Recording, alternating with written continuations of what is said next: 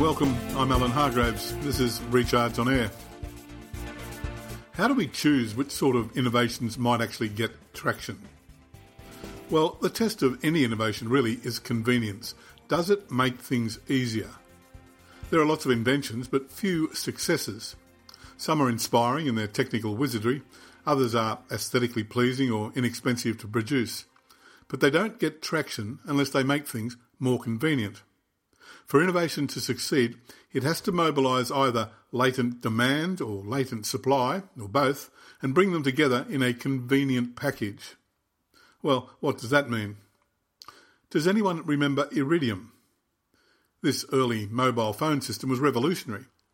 In 1998, with the iPhone still a decade away, it launched no less than 66 satellites to let you connect with anyone, anywhere, anytime. You could make a call from the middle of the Pacific to someone at the North Pole, something the iPhone still can't do. Iridium worked out okay, but the signal was quirky.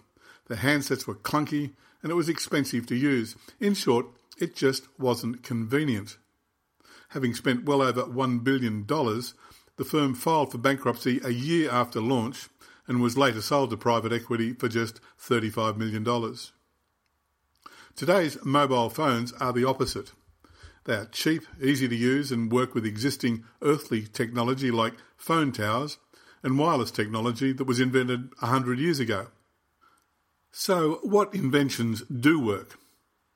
What mobiles do is mobilise latent demand, in this case, the demand for communication.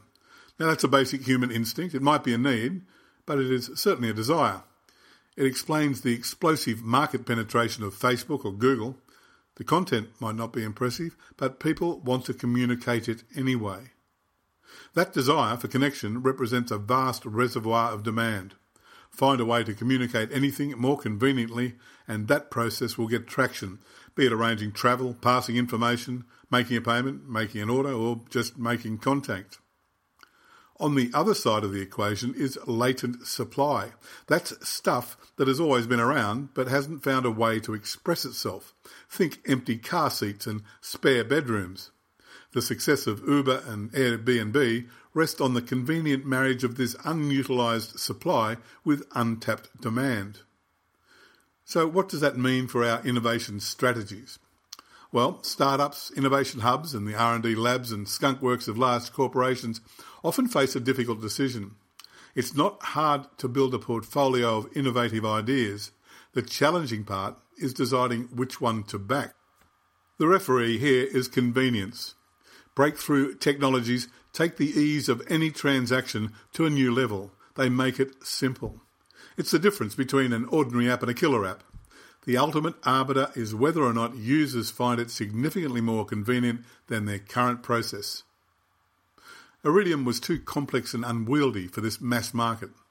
The firm, however, eventually found its latent demand, but there was less than it thought. Reborn and now profitable, it found a market in the scientific and defence space where it serves more complicated demands, including making the odd call to the North Pole. I'm Alan Hargraves. This has been Recharge on Air. Thank you for listening.